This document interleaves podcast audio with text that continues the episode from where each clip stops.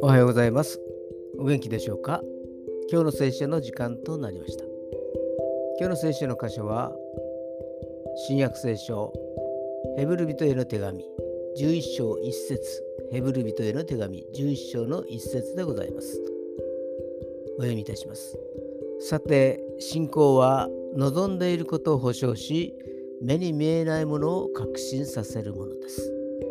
アーメン信仰は神様がなさってきたことを信じ、神様の約束の御言葉が成就することを期待し、目に見えないけれども、確かに自分の中に揺るぎない平安に満たされていることを確信するものである。